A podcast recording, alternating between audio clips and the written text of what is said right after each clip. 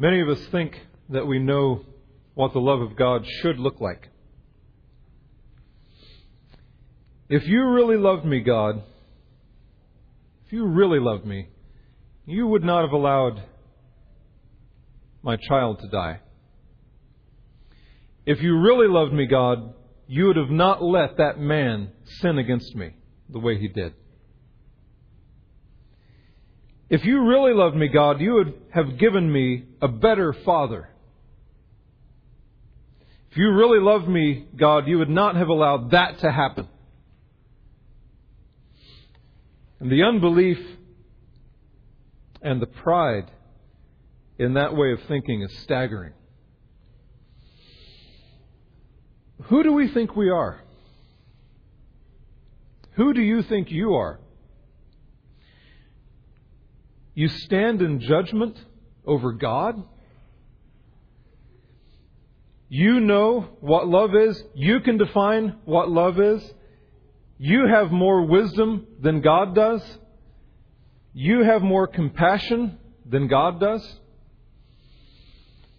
God has told us very plainly what love is.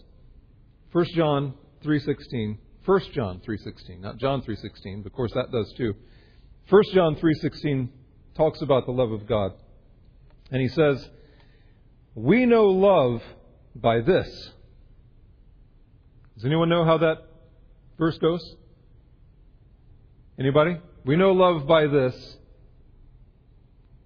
That what? No one? What? No. No, that's another one. Close. Yeah, or someone had it over here. I don't know who it was. Jesus Christ laid down his life for us. That's what it says. It says, We know love by this, that he laid down his life for us. And we ought to lay down our lives for our brethren. So God says, This is what love is. I'll tell you what love is. Love is Jesus Christ laying down his life for you. And then Romans 5 8, we may know this one better. But God demonstrated his own love toward us in that while we were yet sinners, what? Christ died for us. This is how God demonstrates his love for us. He has already demonstrated his love for us he has already told you what His love looks like. It looks like Him killing His own spotless Son in your place so that He wouldn't have to kill you. That's what the love of God looks like. But you say, no, that isn't enough. What would really prove your love for me is if you gave me what I want. Then I would say, yes, God loves me. And that is horrific because in thinking that, you spit in the face of the Son of God. Yes, how nice. Yes, how quaint. Yes, how sweet. It's actually kind of cute, isn't it, that God would lay down His Son for me? We get kind of warm. The, the, the sentimentality of that, it's nice, it's sweet. Now, give me what I really want. Give me what is really important. Show me what is really love. You don't know what you're doing, God. Here. Have a seat. I'll tell you. I'll tell you what love really is. Let me help you, God, understand the depths of love. This is what it would be if you loved me. Give me a good husband. Give me good children. Give me a healthy body. Give me a happy home. Give me a world where there are no wicked people who do wicked things to me. Give me a good job. Give me a good wife. Give me a nice car. Give me something. Come on, God, give me what I want, and then maybe I will admit that you have loved me. Can you hear yourself in that rant? Can you hear yourself? I can hear myself. But what could possibly be more wicked than that? This is to trample underfoot the Son of God. Because it says, Jesus, you are not what I really need. What I really need is my career. What I really need is my happiness in this world. Jesus, if you can be a means to that end, if you can be a means to the end, the thing that I really want, fine, I'll use you for that. But if you won't give me what I want, I've had enough of you.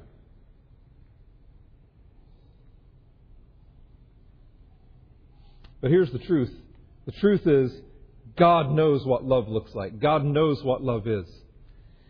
And God knows that love does not shield people from suffering. Love does not give every little thing that we want and keep back every bad thing that we don't want. Sometimes love brings suffering. Sometimes love brings suffering because it is infinitely better to suffer and to see the all satisfying glory of God in the midst of the suffering, through that suffering, than it is not to suffer and to be robbed of the vision of the glory of God. This is what the Bible teaches. Look with me at John 11. John chapter 11, and I want to read a large section of this, verses 1 through 44. This is the story of Jesus and Lazarus, the man who had died, his friend who had died. John 11, verse 1.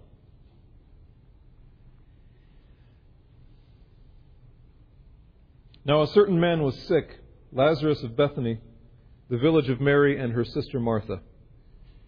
It was the Mary who anointed the Lord with ointment and wiped his feet with her hair, whose brother Lazarus was sick. So the sisters sent word to him, saying, Lord, behold, he whom you love is sick. But when Jesus heard this, he said, This sickness is not to end in death, but for the glory of God, so that the Son of God may be glorified by it. Now Jesus loved Martha and her sister and Lazarus. So, when he heard that he was sick, he then stayed two days longer in the place where he was. Then after this, he said to the disciples, Let us go to Judea again. And the disciples said to him, Rabbi, the Jews were just now seeking to stone you, and you're going there again? And Jesus answered, Are there not twelve hours in the day? If anyone walks in the day, he does not stumble because he sees the light of this world. But if anyone walks in the night, he stumbles because the light is not in him. And this he said. And after that he said to them, Our friend Lazarus has fallen asleep but I go so that I may awaken him out of sleep. The disciples then said to him, uh, Lord, if he falls asleep, then he'll recover. Now, Jesus had spoken of his death, but they thought that he was speaking of literal sleep. So Jesus then said to them plainly, Lazarus is dead. And I am glad for your sakes that I was not there, so that you may believe. But let us go to him. Therefore, Thomas, who is called Didymus, said to his fellow disciples, Let us go also, so that we may die with him. So when Jesus came, he found that he had already been in the tomb four days. Now Bethany was near Jerusalem, about two miles off, and many of the Jews had come to Martha and Mary to console them concerning their brother. Martha, therefore, when she heard that Jesus was coming, went to meet him but Mary stayed at the house. Martha then said to Jesus, Lord, if you had been there, my brother would not have died. Even now I know that whatever you ask of God, God will give you. And Jesus said to her, Your brother will rise again. And Martha said to him, I know that he will rise again in the resurrection on the last day. And Jesus said to her, I am the resurrection and the life. He who believes in me will live even if he dies, and everyone who lives and believes in me will never die. Do you believe this? And she said to him, Yes, Lord, I have believed that you are the Christ, the Son of God, even he who comes into the world. And when she had said this, she went away and called Mary her sister, saying secretly, The teacher is here and is calling for you. And when she heard it, she got up quickly and was coming to him. Now Jesus had not yet come into the village, but was still in the place where Martha met him. Then the Jews who were with her in the house and consoling her, when they saw that Mary got up quickly and went out, they followed her, supposing that she was going to the tomb to weep there. Therefore, when Mary came where Jesus was, she saw him and fell at his feet, saying to him, Lord, if you had been here, my brother would not have died. And when Jesus therefore saw her weeping, and the Jews who came with her also weeping, he was deeply moved in spirit and was troubled, and said, Where have you laid him? And they said to him, Lord, come and see. Jesus wept. So the Jews were saying, See how he loved him. But some of them said, Could not this man, who opened the eyes of the blind man, have kept this man also from dying? And so Jesus again being deeply moved within, came to the tomb. Now it was a cave, and a stone was lying against it. And Jesus said, Remove the stone. Martha, the sister of the deceased, said to him, uh, Lord, by this time there will be a stench, for he has been dead four days. And Jesus said to her, Did I not say that if you believe, you will see the glory of God? So they removed the stone. And then Jesus raised his eyes and said, Father, I thank you that you have heard me. I knew that you always hear me, but because of the people standing around, I said it, so that they may believe that you sent me. And when he had said these things, he cried out with a loud voice, Lazarus, come forth. The man who had died came forth, bound hand and foot with wrappings, and his face was wrapped around with a cloth. Jesus said to them, Unbind them, unbind him, and let him go.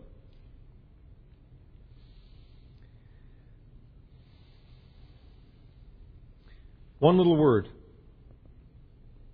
changes everything. One little word can shatter your life. Or one little word can put you back together again. Look at verses 5 and 6, and what I just read to you. Verse 5 says, Now Jesus loved Martha and her sister and Lazarus. So when he heard that he was sick, he then stayed two days longer in the place where he was. Now, do you see what this says? Jesus loved Martha and Mary and Lazarus. Now, what would you expect the next word to be? But? Yeah, so he hurried. But, or yet, or, however, Jesus loved Martha and her sister and Lazarus, but when he heard that he was sick, he stayed. Yet, when he heard that he was sick, he stayed. Um, however, when he heard that he was sick, he stayed. But is that what it says? Well, some of your Bibles say that. the NIV uh, translates it like this Jesus loved Martha and, and her sister and Lazarus, yet, when he heard that Lazarus was sick, he stayed where he was two more days. What does this one say? It says, Jesus loved Martha and her sister and Lazarus, so when he heard that he was sick, he stayed two more days. One little word, so instead of yet. And the implications of that are earth shattering for you. Which version of reality do you prefer? Which would you rather it said? Which one do you cling to? Jesus loves me. Okay, I know Jesus loves me. This I know, for the Bible tells me so. Jesus loves me. Yet, I, I can't figure out how these things go together. Yet, it seems to contradict everything that I think about the love of God for me. Jesus loves me, yet, He brings suffering. Is that the one you like? Or, on the other hand, Jesus loves me. I know that Jesus loves me. I know that Jesus loves me because, yes, the Bible tells me so, and yes, He laid down His life for me. I know that He loves me. So, I don't understand it. I don't necessarily like the implications of this, but and I, and I can't see how these things go together all the time, but I know what it says. Jesus loves me, so he brings suffering to me. Which one? Which one is it? The implications are endless to this. If you expect the love of God for you to mean that you will not have suffering here in this life, then you will interpret everything through that lens. You will experience suffering. You will know pain and sorrow. You will be sinned against. This is the world that we live in. You will experience pain. You can't get away from it. And the only thing you'll be able to do if you're reading all of that through this lens is to conclude in the face of all of this that God does not love you after all. Because if you think love equals comfort, shielding from pain, and yet you have pain, what, what else can you conclude? God must not love me. And then where do you go? Well, then you thumb your nose at God and run away from Him. And there are people sitting in this room who have thumbed your nose at God and run away from Him because of this. You thought love meant happy all the time. I get what I want. God makes life easy for me. He keeps bad things from happening to me. But bad things have happened to me. So God must not love me. But if you know that the love of God for you means that God will bring suffering to you, not in spite of His love, but because of His love, then you will interpret everything differently. You will experience suffering. You will know pain and sorrow. You will be sinned against. This is the world we live in. These things will happen to you, but you will run to Jesus Christ. And in, in the midst of your suffering, because of your suffering, you will see Him for who He is and for what He is, and you will worship Him and love Him, and you will even learn to trust Him.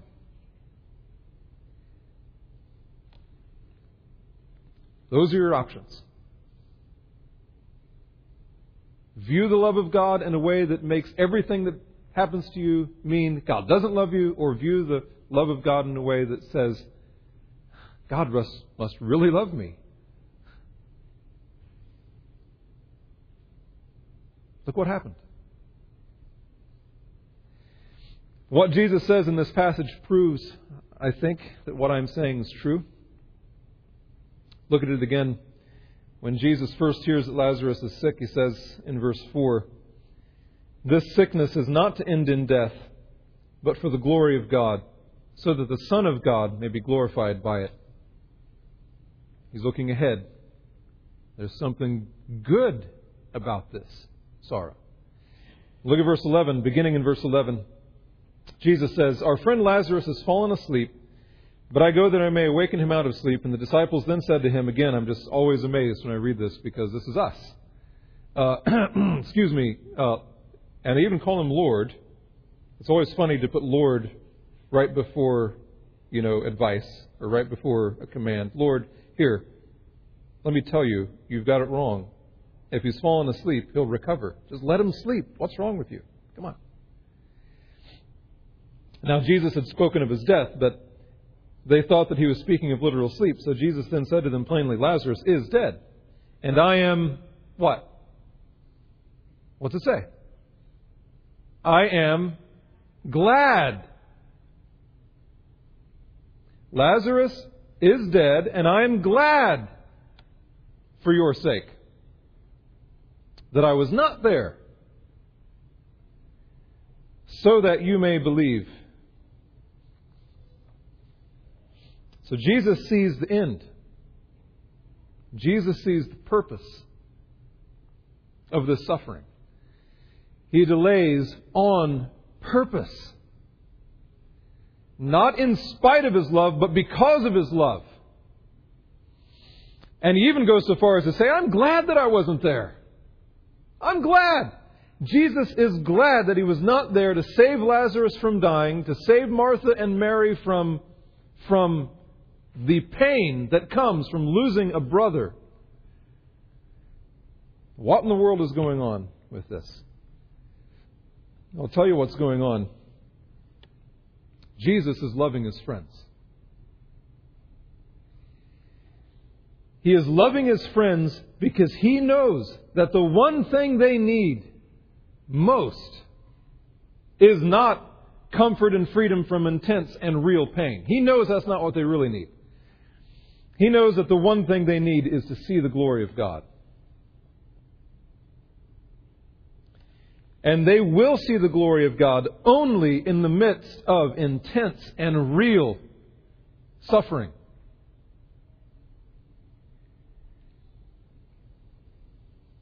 He knows exactly what he's doing.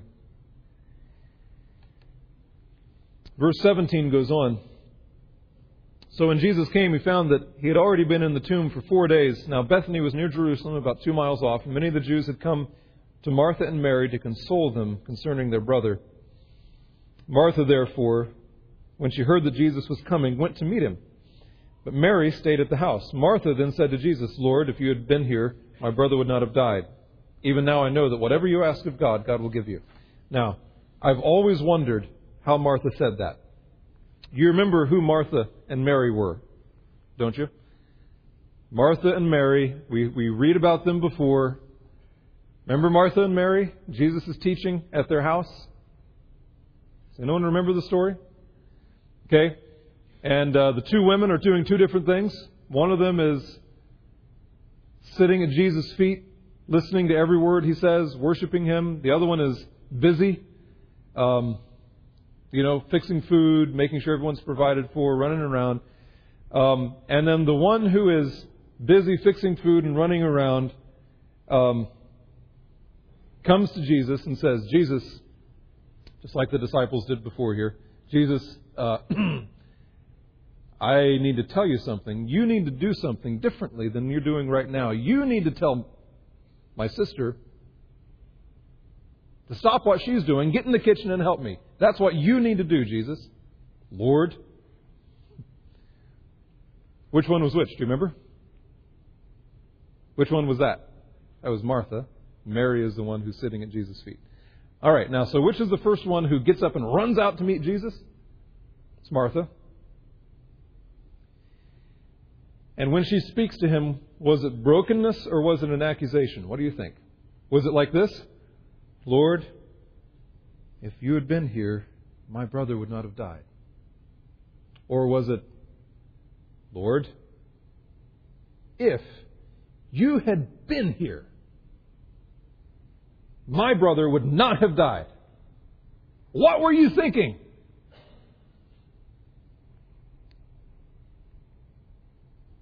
I can't prove it, but I think that's what it was. The important thing is which one of you which one would you have said? How would you have said it to him? Right now. How would you say it to him? Lord, what were you thinking? Or, Lord, I don't know, but I know. I know that you're good. Well, Jesus goes on in verse 23, and his interaction with uh, Martha, I think, shows that um, Martha's mad at him. Verse 23, he says to her, Your brother will rise again. Martha said to him, I know. I know. I know he'll rise again in the resurrection on the last day. I know, I know, I know. Yeah, I know. You, I've heard that all the time. I know. You know, Romans 8:28, all things work together good. Blah, blah, blah, blah, blah, blah. I know, I know. Jesus said to her, I am the resurrection and the life. He who believes in me will live even if he dies, and everyone who lives and believes in me will never die. Martha, do you believe this? Do you believe it or not? Are you going to accuse me of doing wrong, or will you believe me? Do you believe this?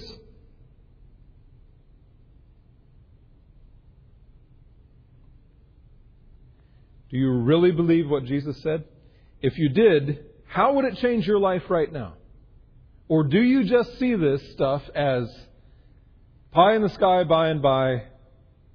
I'll fly away, oh glory, you know. When I get to heaven, what a day of rejoicing that'll be, blah, blah, blah, blah, blah. But what's that got to do with my life now? Is that how you see this?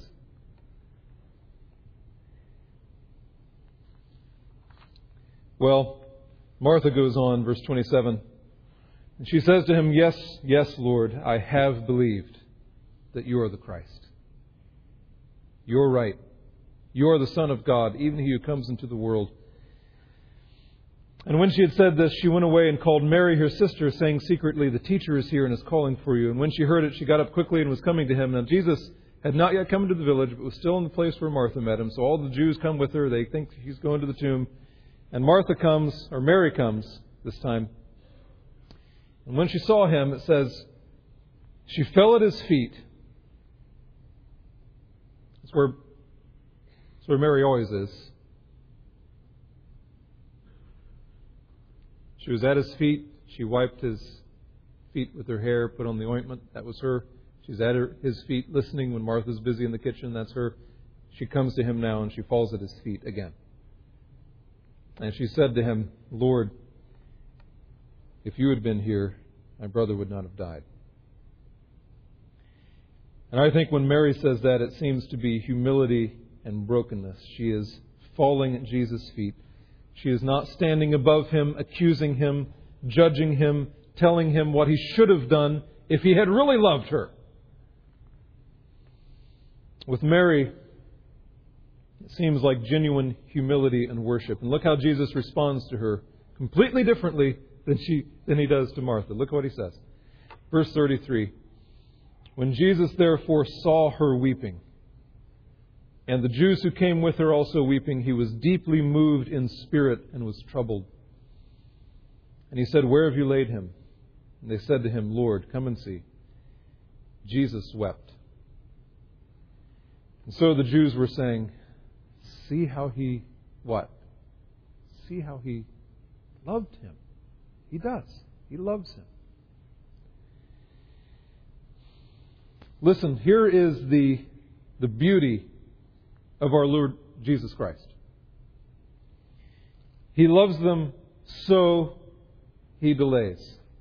He has the power to keep Lazarus from dying, but he lets him die anyway. He has the power to prevent Martha and Mary from going through the intense and real pain of seeing their brother die, but he's glad that he isn't there to save Lazarus. He's glad that he's not there to save Lazarus, but he's deeply moved in spirit and he weeps. He loves him. He loves them. So he stays and lets Lazarus die and he loves them, so he weeps. And his tears aren't fake tears. He is broken at Lazarus' tomb. This is the beauty of our Lord Jesus Christ. Jesus Christ sees the big picture. He sees the glory. He sees the resurrection. He sees redemption. He sees death crushed under his own feet. He knows what's going to happen next. But at the same time, he is deeply troubled and he weeps real tears. Jesus Christ is not a cold, hard, distant God. He is not a stoic who is indifferent to your suffering. He is not a sadist who likes, who gets pleasure from inflicting suffering on you. That's not who he is. When he stands in front of Lazarus' tomb, he weeps. He hates what sin has done to his world, the world that he made. He hates death and the pain that death brings. He hates the sadness of Mary and Martha as they go through the loss of their brother. And you know what else? He hates the pain that you suffered when your mother left you when you lost the baby? When that man sinned against you? When your husband left you? when your father left you? When the cancer came? When your family was destroyed? He hates it.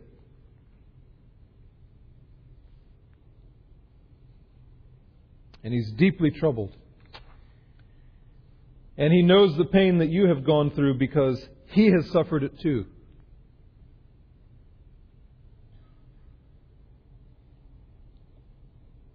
But, but he sees more than just the suffering in front of him. He sees glory. He sees his own glory, and he sees you seeing his glory, and he is glad.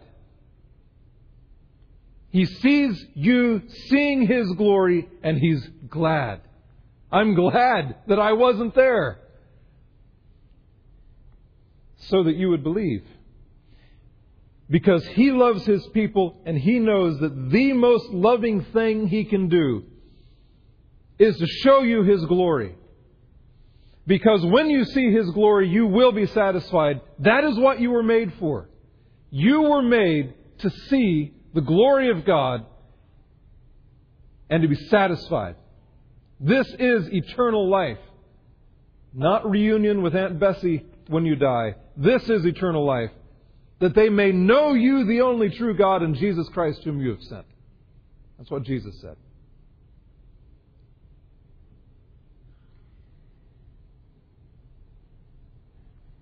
Tell me this. Listen. What would be better for you? Which do you want?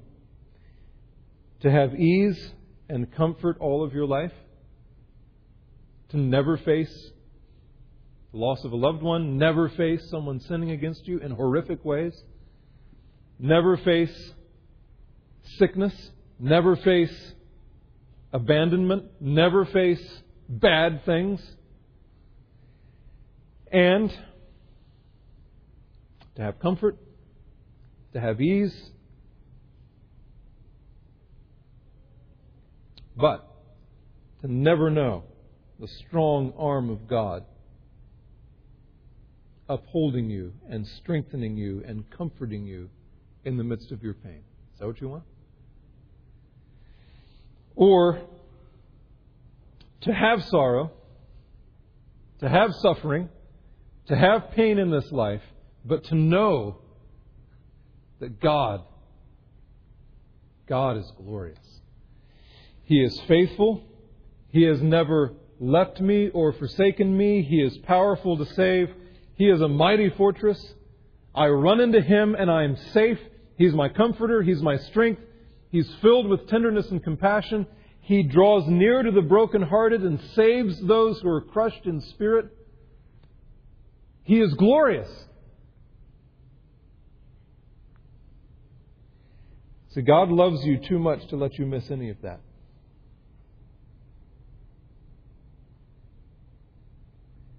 Don't tell him don't tell him how to love you. He knows how to love you. And he loves you way too much to let you miss any of that. Because that's where your life will be found. Be found in God.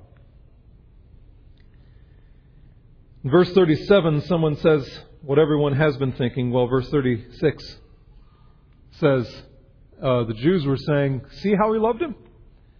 He's standing at the tomb. He's weeping. He's deeply troubled in his spirit. He's, he's crushed. He's, he's sorrowful. He's weeping. The Jews say, Look, see how much he loved this man. But someone else looking on says, What do you mean, love? We know who this man is. Could not this man, this Jesus, who opened the eyes of the blind man, have kept this man from dying? And you think that he loved this man? Answer Yes. Of course, he could have kept this man from dying, but he had something better in mind. Verse 38 So Jesus, again being deeply moved within, deeply moved within, came to the tomb. Now it was a cave and a stone was lying against it. Jesus said, Remove the stone. Martha, the sister of the deceased, again giving instruction. Lord, can't do that. It's going to stink. Don't do that. Jesus said to her, Didn't I say to you that if you believe, you will see the glory of God? So they removed the stone. Jesus prays, Lazarus, come forth. He comes forth. And he says, Unbind him and let him go. Jesus says, If you believe, you will see the glory of God. It may not be like this. It may not be dead men coming to life again. But I say to you, if you believe, you will see the glory of God. And that glory will free you. Jesus will say what he said about Lazarus unbind him and let him go. You will be free. Free from the bitterness, free from the fear, free from the anger that you have towards God, that you've been trying to live with all along and still kind of be a Christian? Or maybe it's what's kept you from coming to Him in the first place? And instead, you will see your pain as a gift from God, a window into glory. Because that's where Jesus will meet you. And that glory will give you joy and freedom and life. Why would you want anything else?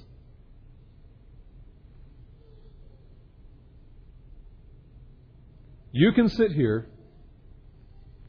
and you can continue to say, no, no. I know what love would look like from God. I don't want to hear any of this. I know what God would do if He loved me. And He didn't do it, so He doesn't love me. I don't want to hear it. I guarantee there is there are people in this room right now doing that. I guarantee it. I don't know who you are. But I know there's someone here doing that.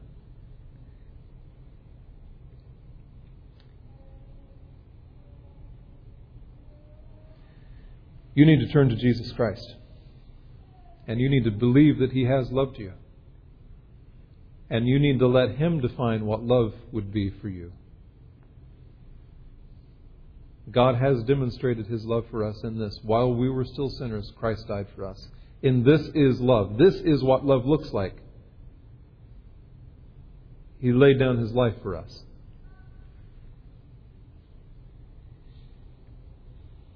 Believe that He has loved you. Stop telling Him how to love you and embrace that God has lavished on you because I tell you, it is better than anything that you can demand from Him. It's better. Some of you refuse to see it.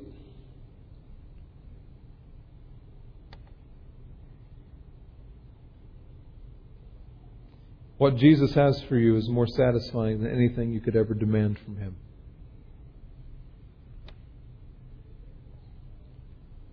But some of you refuse to see it.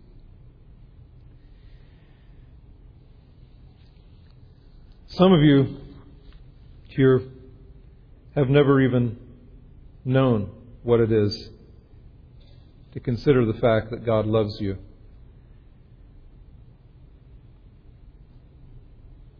And you're still shaking your fist in his face.